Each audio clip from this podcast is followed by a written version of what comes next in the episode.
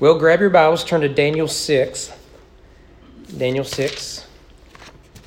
As always, when it comes to business meeting, I've, I've never been more satisfied than uh, the way we are at East Frankfort. Very grateful for y'all. Um, Daniel 6. So we have uh, made it all the way through the book of Daniel in our, our daily readings uh, through Discipleship 180. So uh, I believe we've read all six chapters this week and uh, I, trust that Daniel's been a real blessing. As I mentioned Wednesday, uh, my expertise of 7 to 12 is significantly less than 1 to 6 um, because we go from biography to, to prophecy. Uh, but no doubt, this is the story we know uh, the best. So uh, let's stand and read out of reverence of God's Word. We'll read the famous story, maybe the first story we ever heard out of the Bible, that in Noah's Ark, and that is uh, Daniel in the lion's den. I've never preached from this, so who knows what's going to happen. The writer of Daniel writes under, under inspiration of the Holy Spirit, verse 1. It pleased Darius to set over the kingdom 120 satraps to be throughout the whole kingdom, and over them three high officials, of whom Daniel was one, to whom these satraps should give account, so that the king might suffer no loss. And this Daniel became distinguished among all the other high officials and satraps because an excellent spirit was in him. The king planned to set him over the whole kingdom.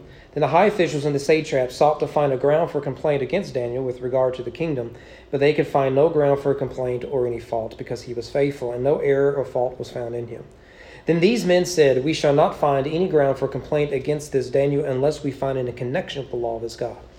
Then these high officials and satraps came by agreement to the king and said to him, O King Darius, live forever. All the high officials of the kingdom, the prefects and the satraps, the counselors and the governors are agreed that the king should establish an ordinance and enforce an injunction that whoever makes petition to any god or man for thirty days, except to you, O king, shall be cast into the den of lions.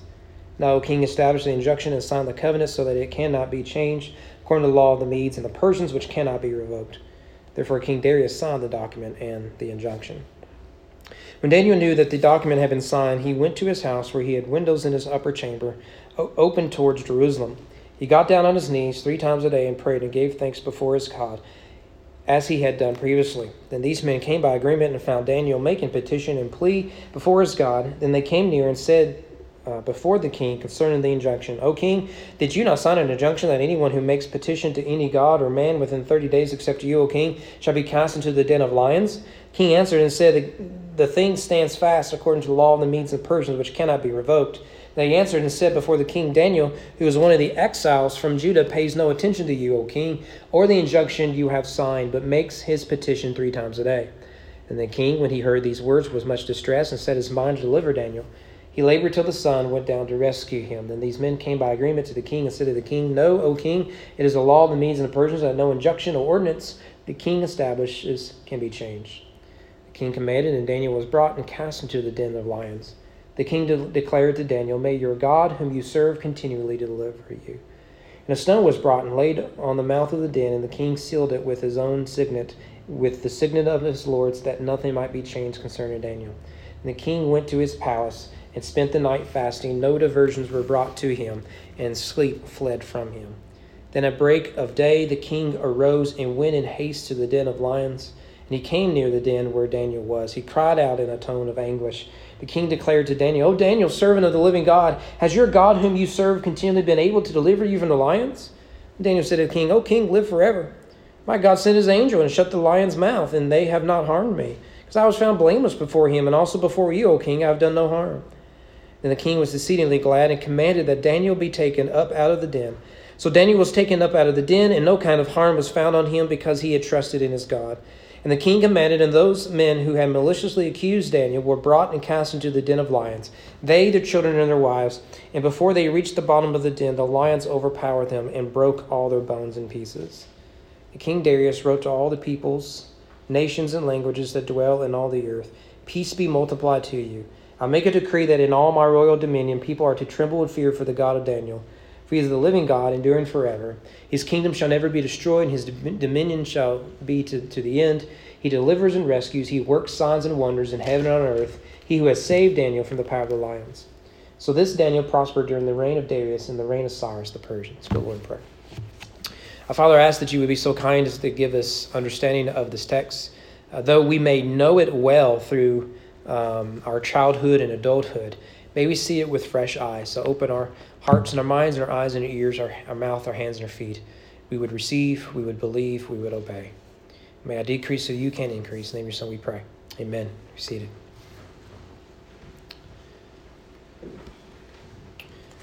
One of my favorite presidents of the 20th century is President John F. Kennedy. And what's fascinating about Kennedy is he's a man who never wanted to be president to begin with, never really wanted to go into politics. But following the death of his older brother, Kennedy, who is now JFK, who is now the oldest son of, uh, of the Kennedy brothers, was thrust by his father into the realm of politics. I'm sure you know he first became a senator and then from there became president. What he wanted to be was really more of a academic historian. His Harvard thesis was later published in the book entitled Why England Slept and is basically an exploration of British political failures in the 1930s, which he believed led to the, tra- the tragedy of World War II, which Kennedy fought in and nearly died. And of course, his, his older brother in a secret mission certainly did die. And that was what Kennedy wanted to do. He wanted to write history and particularly political historical history, but he wanted to be in an academic setting, not a political setting. Years later, in the 1960s, I believe it was 1964, while senator, he um, he wanted to. Um, he had back issues, and so he he started to study um, um political courage, particularly among senators. And that study led to the publication of his most widely read book, uh, known or entitled Profiles in Courage. I, am willing to bet you can go to the local library here and find it. I know it was in uh, the Hardinsburg Library in Breckinridge County when we lived there. Uh, and it is an exploration of eight former U.S. senators, which he highlighted as uh, people of courage. The most recognizable names, at least to me, include John Quincy Adams, who, of course, was the son of a president who became president himself and later returned to, the, to Congress even after his presidency. The other was Robert Taft, who himself um, served brief, briefly as, as president. I do wonder in reading this book if we were to write a similar book, a profiles of courage of biblical characters, I don't think there's any doubt that Daniel would be numbered among them. What we have here, not just here, is, is a Jewish man living in a pagan culture whom every day was a day of courage. And there is no better example of this than what it is we find here. In terms of context, I trust you're familiar with this. As we've already said, Daniel is broken down into two halves. It's one narrative and, and, and two acts. The first is the biography of Daniel, uh, which, which you've read this week, and the second is the prophecies of Daniel, uh, which I encourage you to read. Um, but don't ask me a lot of questions about it. Go to, go to Danny with any questions you may have. I like Bryan Chapell's summary of this in his book, The Gospel According to Daniel. Quote, in chapter 1, Daniel and his friends were kept healthy on a politically dangerous diet of vegetable soup as God communicated to his people, I remember you. In chapter 2, Nebuchadnezzar's multi layered statue was displayed by a heavenly rock as God assured his people, I will rescue you. In chapter 3, one like son of the gods appears with Daniel's friends in the fiery furnace to demonstrate God's Emmanuel principle I am right here with you. In chapter 4, Nebuchadnezzar's restoration from animal like insanity, which we looked at Wednesday, communicates God's vital message to his own idolatrous people I restore the humble. It is important but gracious contrast. Chapter 5 reveals the writing on the wall that humbles an arrogant King Belshazzar and discloses God's loving warning of judgment to all people in all times I judge the proud. And now we come here in chapter 6 the climax of Daniel's experience in, in, in ancient Babylon turned the Medo Persians. And here it is a profile in courage. But we see what sort of man Daniel is. And we begin in verses 1 to 5 that Daniel was a man of godliness. Now, we're introduced to Daniel in verse 1 of chapter 6, at least for, for us. He's actually introduced at the end of chapter 5. Um, but, but clearly, we're in a transition from the fall of Babylon to the takeover of the Medo Persians. And there is significant debate regarding the identity of Darius.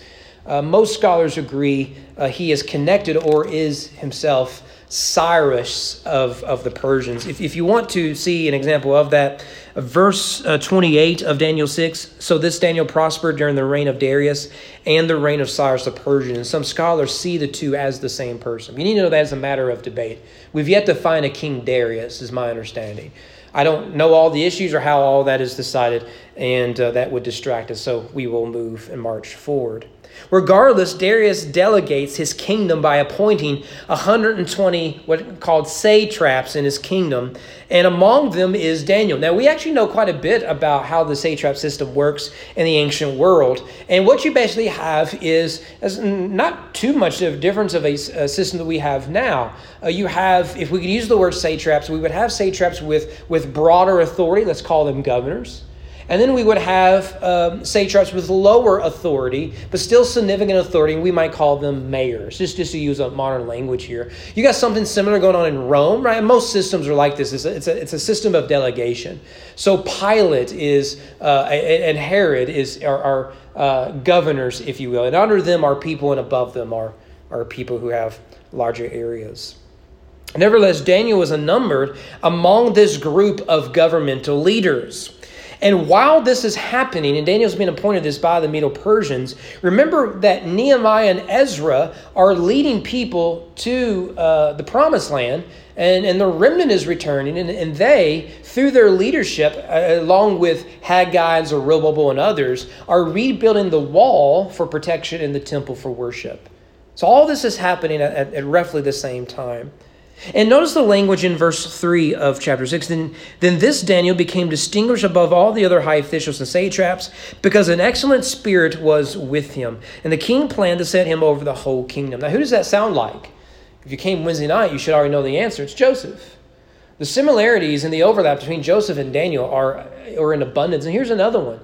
Uh, that the Spirit of God was upon Joseph and he was blessed in all that he did and all that he accomplished. So too the same is with Daniel. Well, we would think that is good news. We have someone in our midst whom the Lord is blessing, and everything he does is good, and that is good for the kingdom. But you cannot override uh, jealousy among humanity. Uh, whenever someone achieves, we feel like um, that, that should be us achieving. We get jealous, we get um, uh, angry, and that builds animosity. If you've been in the corporate world or even uh, with state jobs, no doubt it's the same thing because now they're going to get the promotion over you, right? That sort of stuff. Or, or if your neighbor, they come home with that brand new car, right? I've told the story before. My, my, our, our neighbor growing up, mom and dad, is a graduated, grew up with my father. And one day he brought home some old classic car. And you know, my dad's mechanic, loves cars, know everything there is to know about cars. And so what was dad doing that evening? He was on online looking to find his dream car, right? Uh, he, he didn't he wasn't doing that before our neighbor brought home a car like that, you know? That is human nature. And so, even though we want to celebrate with Daniel, his colleagues are not as excited about it. We see that in verses 4 to 5. A couple of things to note here. First of all, the conniving satraps that are going to conspire against Daniel, they were likely few in number. They're introduced in verse 4. And I do think that's an important point. I feel like I have to point that out as, as, as a pastor. It is my experience uh, that conspiracies like this, in the name of the majority, usually reflect a very small vocal few. Preacher, people been saying. Can I translate that for you? Me and one other person have been saying. That's usually the way that works. And all you have to do is say, well, you know, this seems pretty serious. Uh, would you share with me who some of these other people are? And I'd love to sit down with each and every one of you individually and as a group so that we can work through, through some things. Well, no, I don't think that'll be necessary. You just need to know people have been talking, right? You know, and it's funny. It, this is this is free. The person who represents the majority uh, are always like people who just love drama and conflict. You ever notice that? The humble and the meek they approach those things very differently, right? Well, that's enough of my issues. But however, what you need to know is that political and, uh, scientists and sociologists actually have developed a theory that seems pretty true that if you want to change a culture, a society, a workplace, a church, or whatever, all it takes is a vocal three and a half percent. Now, I want you to pause and think that makes absolute sense. It is less than like a, a what, a tenth of percent of people who struggle with gender dysphoria. And yet, notice what's happened since Obergefell in 2015. How many people were, were uh, protesting Disney didn't complain about Florida? It was like 12 people.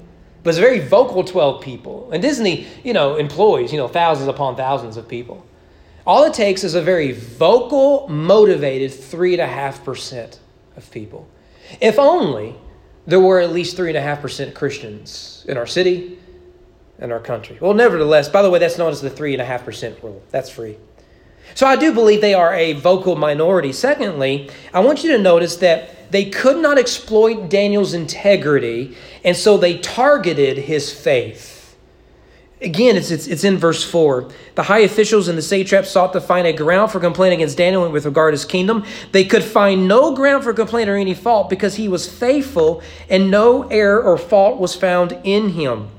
And then you go down, it says, We shall not find any ground for complaint against this Daniel unless we find it with his law, with the law of his God. You see, you see the strategy? One can imagine someone came in, in the middle of the day and confiscated his computer, did a thorough study of everything on it. They checked his work log. They searched for anything, anything that they might be able to use against him. One of the harsh realities I find with our current system, both in the public sphere and the private sphere, is that there are so many rules, regulations, laws, and everything else. The reality is, you sitting there, you're probably breaking one of them. We joke about like laws that, you know, um, you, you can't wear something on a Tuesday, you know, at six o'clock. I don't know, something something random, right? You could Google those. Those are still laws on the book. We can joke about those, but those are actually there are some enforced laws and regulations and whatnot whom we have no idea that they even exist. They seem so small, they're not promoted and whatnot. Let me give you an example of this. Years ago, the, the, the church raised money to buy a bouncy house. We have a bouncy house here, used it uh, at our carnival uh, last month, and uh, it's been, been a real asset for us. A lot of fun. The kids love it, and it's easy to put up and easy to take down. It's heavy, but it's good to go. And I remember the, the day before we were going to use it the first time. I was talking to a pastor friend of mine in another denomination. I said, Yeah, man, we just got a bounce. He goes, Oh, that's good. Have you registered it yet? I thought, What do you mean, did I register it? I thought maybe you're supposed to contact the company that made it, you know, because you get if you buy appliance, if you register it, we'll send you uh, coupons you'll never use, and we'll we'll you know uh, track everything about you. I thought that's what he meant. No, no, no, man. You you, you got before you use it, you got to contact the state, and they got to come down and do all this sort of stuff. I didn't know that. I, I, I talked to, to our, our, secretary, I talked to deacons and other staff. Like, did, did anyone know about this? I didn't have any idea. And the guy says, Yeah, we didn't know about it either until someone found out about it, right? And, and then, so, so to this day, every year, uh, one of the hardworking state employees comes and uh, uh, they come and do an inspection. It takes about 30 seconds. We pay them a hundred bucks, and we're good for another year. Every time we use it, we're supposed to give them a head, heads up. This is free, by the way. And every time we use it off our property, we have to, have to, have to, by law, give them a heads up and let them know about two weeks in advance where we're going to be and all that sort of stuff. It's, it's crazy because it's it's again this is all free. I had it as an illustration, but now I'm just going crazy with it. Um, it's it's it's grouped with like people who do carnival stuff, who travel all over the place. It's regulated stuff. Well, we never thought about that sort of stuff. You've probably got something on your car, in your car, around your car, near your car that that, that you're violating some regulation. So so if you want to catch me guilty of something, you will. You will. Come to my house, you'll find something. Uh, the, the, the rail going up to the steps is probably half an inch too low, or too high, or sideways, or crits and daisy. I don't know. There's something that we are violating. And yet, despite that, they couldn't find anything with Daniel. Now, what does it tell you that after auditing his work, they found no hint of corruption or incompetency? And he's a state worker nonetheless. All they discovered was Daniel was a man of faith, he was a man of honor, he was a man of hard work, he was a man of integrity. I can't help but wonder what would people find on us? And that leads, thirdly, we've already hinted at this Daniel's faith was not a private faith. Throughout history, when nothing else works, you can always blame someone's religion, make their faith look radical, dangerous, or treasonous, and it becomes a lot easier to stir things up. Have you noticed this trend? Have you noticed this trend in our culture? Of course, you believe that. You're one of those Christian bigots. When Christianity was established and the apostles died, you have, you have the rise of the early church known as the patristics. And among them were, were a group of people known as the uh, apologists, and this would be Justin Martyr, Tertullian, some others. They had three charges they were constantly having to defend the gospel against. Number one, they had to explain that Christians were not atheists. After all, in, in a pagan culture where everyone worships the gods, here comes the Christian to say, we don't worship the gods, we worship a Galilean carpenter. And so for the Romans, that made them atheists. They didn't worship the gods. Secondly, they were accused of, of committing incest, practicing incest with one another. Again, this, this makes sound strange, but it shouldn't. After all, they, they would participate in something called a love feast, which is centered around communion. And at that love feast, they would constantly refer to each other as brother and sister, including married couples. Now, if you're an outsider, you don't know the, the lingo, what does that sound like to you? Love feast, brothers and sisters? Sounds like they're all from Eastern Kentucky. Thirdly, they were accused of cannibalism. And here you have these incestuous love feasts where brothers and sisters seem to come together and do whatever you do at a love feast. And get this, while there, they eat the body of some dude and they drink his blood. Haven't you heard about that? You don't want to be a Christian, do you? So they were constantly having to deal with these charges. Regardless, it demonstrates that Daniel's faith was not a privatized faith.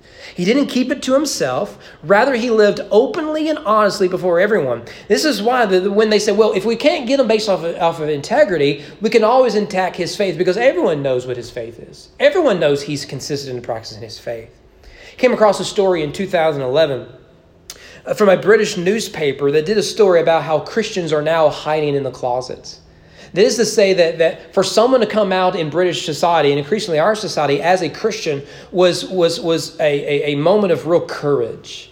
From the article, uh, the, the journalist asked, Do your colleagues know you're a Christian? This, this person is, is anonymous. Are you joking? The Christian says. Of course not. It makes things very difficult. The city isn't immoral anymore, it is amoral. But if my boss thought I was relying on prayer to get me through the day, he'd look down on me. It would make me seem irrational. I tell him I'm going to physio when I go to church. Now, I don't recommend lying, okay? But I do think increasingly we can be sympathetic to that. If you can't attack a Christian's integrity, you can always attack that he's a Christian. That's what Daniel is going through here. It's ironic, isn't it, that to come out of closet used to mean one thing, but now everyone's out of the closet and it requires no real courage. But to come out and say, I am a Christian and I believe this lifestyle and these decisions are sinful and, un- and, and will result in the judgment of God and are bad for society, that takes courage. It takes real courage. But Daniel was a godly man of integrity who served well. Not only is he is he a man of godliness? He's a man of prayer in verses 6 to 13. The vocal few arrive in verse 6 in the Oval Office of the Medo Persians, and they convince the king to target Daniel, except they never mention Daniel by his name. And this is real evil when, when you, you, you, you come up with a policy to, to punish a single person. Right? That's the coward's way of doing things. They claim that everyone agreed, right? Knows that language, verse 7? Well, every, all the other satraps have agreed to this, right? Yet no such agreement is remotely possible. Think about how massive the Babylonian kingdom is, and now bring the Medo Persian kingdom on top of it. Some massive, they got people from across the, the whole kingdom that they haven't talked to in years. To get a message from one end to the other would take months. No, I don't think everyone has agreed to this. But there's, there's a petition, right? That They make this petition verses 7 and 9 and that is that the king would make a decree, a 30 day decree, that no one can pray to any god or any priest. The word used there is man, generic word, but likely you think of it in terms of a priest. Except to Darius. Now, this does not mean Darius is accepting for himself that he is the, a divine one. But remember what's happened is that you have this change from the Babylonians to the Medo Persians. And here comes Darius, who's, who's going to help with this transition. And loyalty uh, is going to be very important here, right? Because everyone else was loyal to Babylon, and now they're suddenly going to be loyal to the guy that defeated Babylonians. I don't think so, right? For many. And so this would be, most scholars would say, likely a test of loyalty. Those who, who uh, obey this petition for 30 days are probably people you can trust. Those who violate it are the ones who have shown that you can't trust them under this, this new kingdom. And thus, the vocal few manipulate Darius and weaponize the law in a period of, of turmoil for their own benefits. So, what does Daniel do? It's given to us in verse 10. When Daniel knew that the document had been signed, he went to his house where he had windows in his upper chamber, pulled out his phone, and whined about it on anonymous accounts on Twitter. Right? It's, it's a new translation, but, but the new New King James will have that. That's, that's not what it says, is it? He went to his upper chamber, chamber open towards Jerusalem, he got down on his knees three times a day and prayed and gave thanks for his God, as he had done previously. What courage that is! What boldness that is! Doesn't matter what laws you pass, Daniel's going to pray three times a day. Doesn't matter where you put Daniel, he's going to pray three times a day. He's going to figure out where Jerusalem is. He's going to pray towards Jerusalem. That's the promised land. He's in exile, but he believes in the God of Israel. This is an act of defiance, isn't it? But it's ultimately an act of obedience. In pagan cultures, obedience to God uh, for Christians and for Daniel here is often an act of defiance. And that is becoming increasingly true today, by the way. A good example of this is found again in the early church. They were viewed as treasonous, on top of being atheists, cannibals, and incestuous. They were viewed as treasonous because they would never proclaim Caesar as Lord. They would only proclaim Jesus as Lord. You talk about a political statement. Talk about a radical statement. It cost them their very lives. Daniel's routine is impressive. The average Christian wouldn't spend three minutes praying to God, let alone three times a day in deep prayer and worship. Notice what Daniel does. Daniel, three times a day, he complains to God. No, again, that's not what he says. He gives thanks to God. Thanks to God. And notice again the context. When he knew that this had passed, it passed the Senate, passed the House with flying colors. The president signed it, and by July 1st, it became law. And it is July 1st, what is his response? He goes back through his routine as he always did, did the same thing he did before, and he gave thanks. Thanks for, for what? He knows his life is in danger. His, he knows his colleagues are plotting against him. He knows that prayer is sufficient for execution. Maybe what Daniel shows here is that thanksgiving is bigger than personal conveniences. Daniel was thankful for the opportunity the Lord has given him in this pagan society as an exile. I want, I want you really to meditate upon that. Because the average Christian today would complain online, whine to God, and that is as far as their spiritual depth will go. When we learn to give thanks to the Lord in all things, then we can really grow and have the courage to face troubling times. Well, of course, you, you know how this is going to work, right? They, they, they've got the law passed. Their target is Daniel, and they do that in verses 11 to, to, to, to 13. And I want you to notice when they come to the king, how they describe Daniel. First of all, right, they come to whine to the king. I bet they have that whiny voice, right? Oh, king, didn't didn't you say no one could do this? That Daniel, right? But notice how he's how he's described. Two ways. One, he's described as a racial outsider. Notice the language. Who is one of the exiles from Judah. And here I was thinking that racism was only an American problem. It's a human problem. It didn't matter how hard he worked, how long he worked, or how successful he was, he is always going to be a racial outsider. It's evil. It's evil. This has always been a problem with humanity, still is. Secondly, he is described as disloyal to the king. He pays no attention to you, O king. Regardless, Daniel demonstrates what sort of man he is. He is a man of prayer, even when prayer praying is controversial, mocked, and prosecuted. Finally, as we have said, Daniel was a man of prayer, a man of courage, rather, verses 14 to 24. The last few weeks, I've gotten to watch the Lexington Legends twice, and I love watching baseball live, right? Uh, TV, you know, if if the Reds are actually good, so that one year I was able to watch some some Reds, but but otherwise I, I don't watch a lot of baseball. I, uh, sometimes Louisville I watch, but uh, watch on TV's there. But to watch it live, just baseball, there's there's nothing better than baseball. Bring bring bring your your bride with you and the kids if they're well behaved. It's it's excellent. One of my favorite memories as a dad when we first moved here, a friend of mine gave me four tickets. He couldn't go, and uh, Vanja was probably four years old she just danced in the aisle the whole time. My, my son had that young man's ego where he knew everything there was to know about baseball. So we sat there the whole time, talked baseball with a little kid. I mean, I just loved it, you know, and I love baseball. But growing up, my dad, he, my dad was a baseball purist. And by that, I mean he, he thinks Pete Rose is, is the ideal baseball player. That's basically what I mean by this. And, and I've learned this over the years. That's, that's what he means by but how baseball should. For example, he thinks it should be played a certain way. First of all, if you get walked by the pitcher, you're up every bat, four balls, and you walk, you had better not, in his book, walk to first base. You run. You run. Because if that catcher ain't paying no attention, and you're already at first, maybe you can get the second.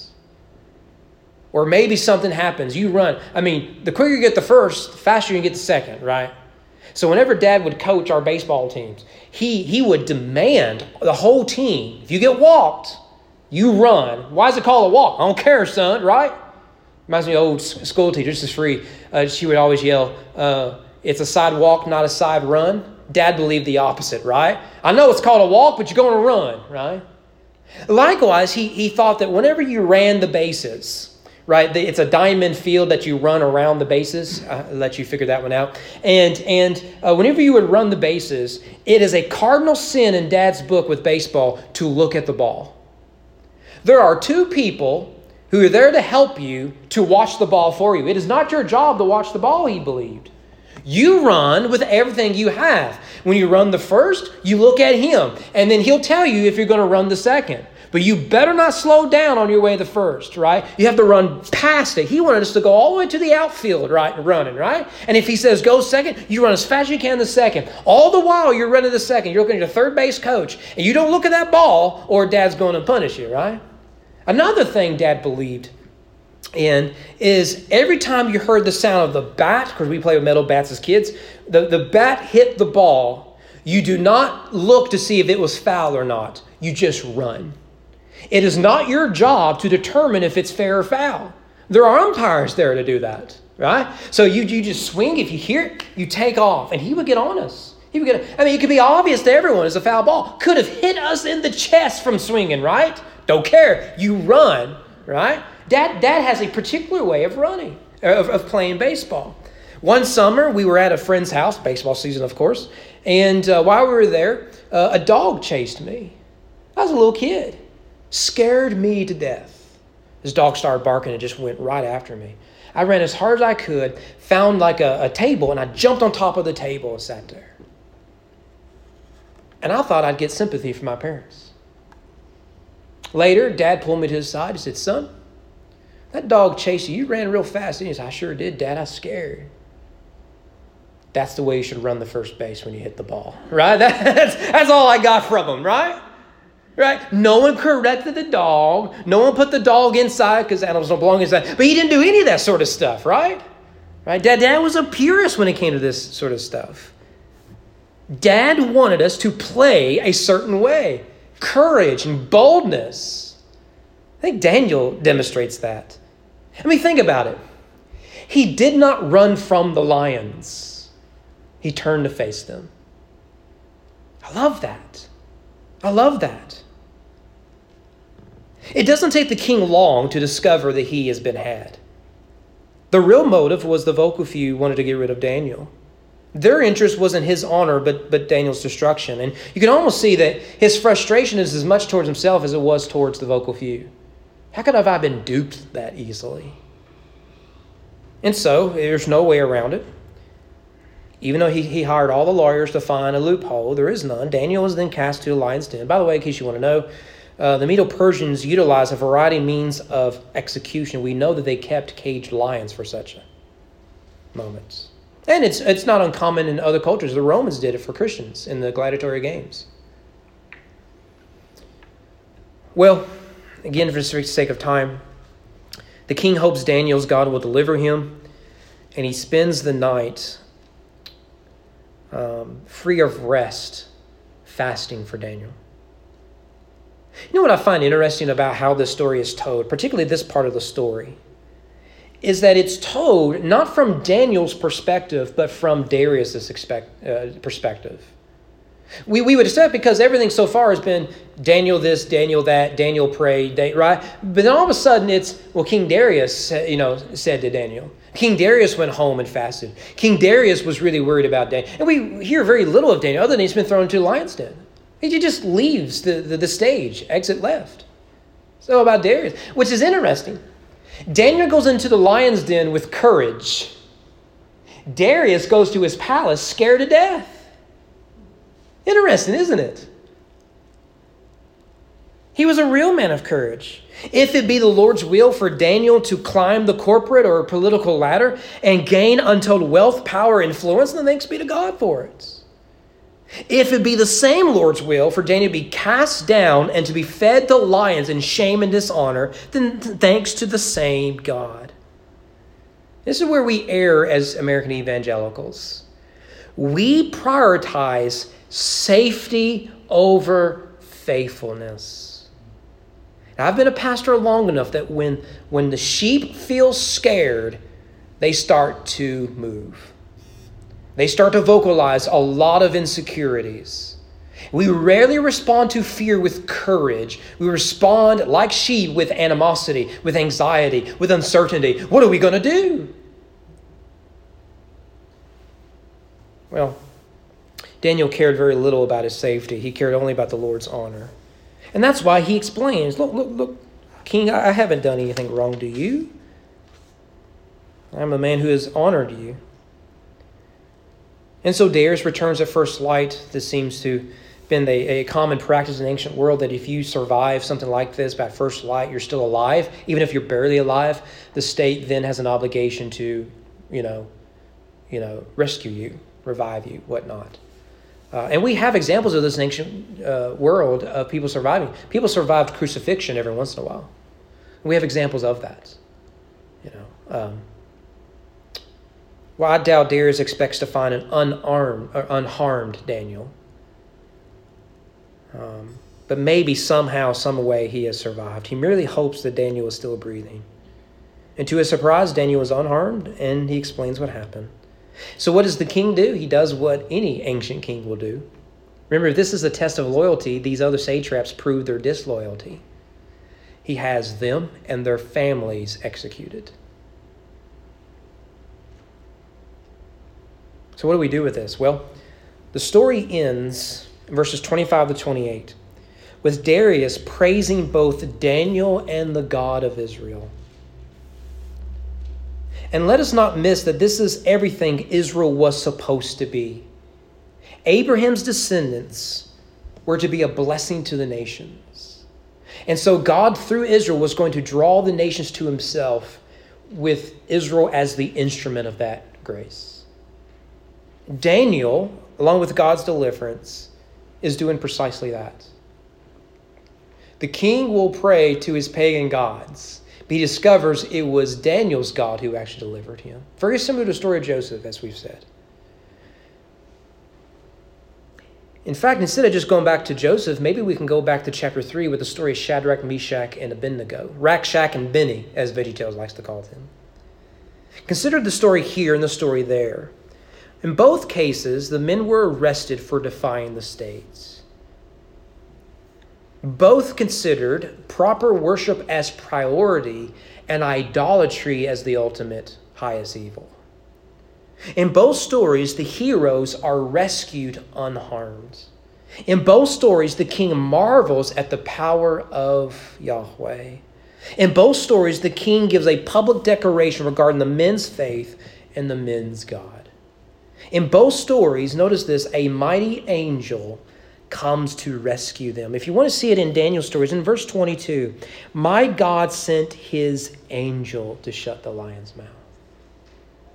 You remember how the, the story of Shadrach, Meshach, and Abednego went? Remember when Nebuchadnezzar said, Did we throw three men in the fiery furnace? Why do I see four? And the fourth looks like a son of man, a son of the gods. What's Daniel say? You threw me into the pits. But the angel that was there for Rack, Shack and Benny is the angel who came to rescue me. Does this story sound familiar? The God who delivers does so by entering into our suffering and rescuing his people. Isn't that what we see in Rack, Shack and Benny and, Dan- and, and Daniel here? God enters into the suffering of his people to rescue them from certain death. That is not just Shadrach, Meshach, Abednego, and Daniel's story. That is our story as people of faith. The God in Christ, who I believe is the pre incarnate uh, uh, angel of the Lord in the Old Testament, enters into our story to rescue and deliver all those who live by faith. And I like to end with the way Darius ends, because I think it speaks for itself. Verse 26. Darius says, the latter part of the verse The God of Daniel is the living God, enduring forever. His kingdom shall never be destroyed, his dominion shall be to the end. He delivers and rescues. He works signs and wonders in heaven and on earth. He who saved Daniel from the power of the lions. And how does the story truly end? A man in exile, not in a pit, but on a foreign island. He sees a vision of the resurrected, ascended Savior. And what does he see? The one who is like a lion, who is lamb. Jesus conquers by being conquered. That's the beauty of the gospel. Let's pray.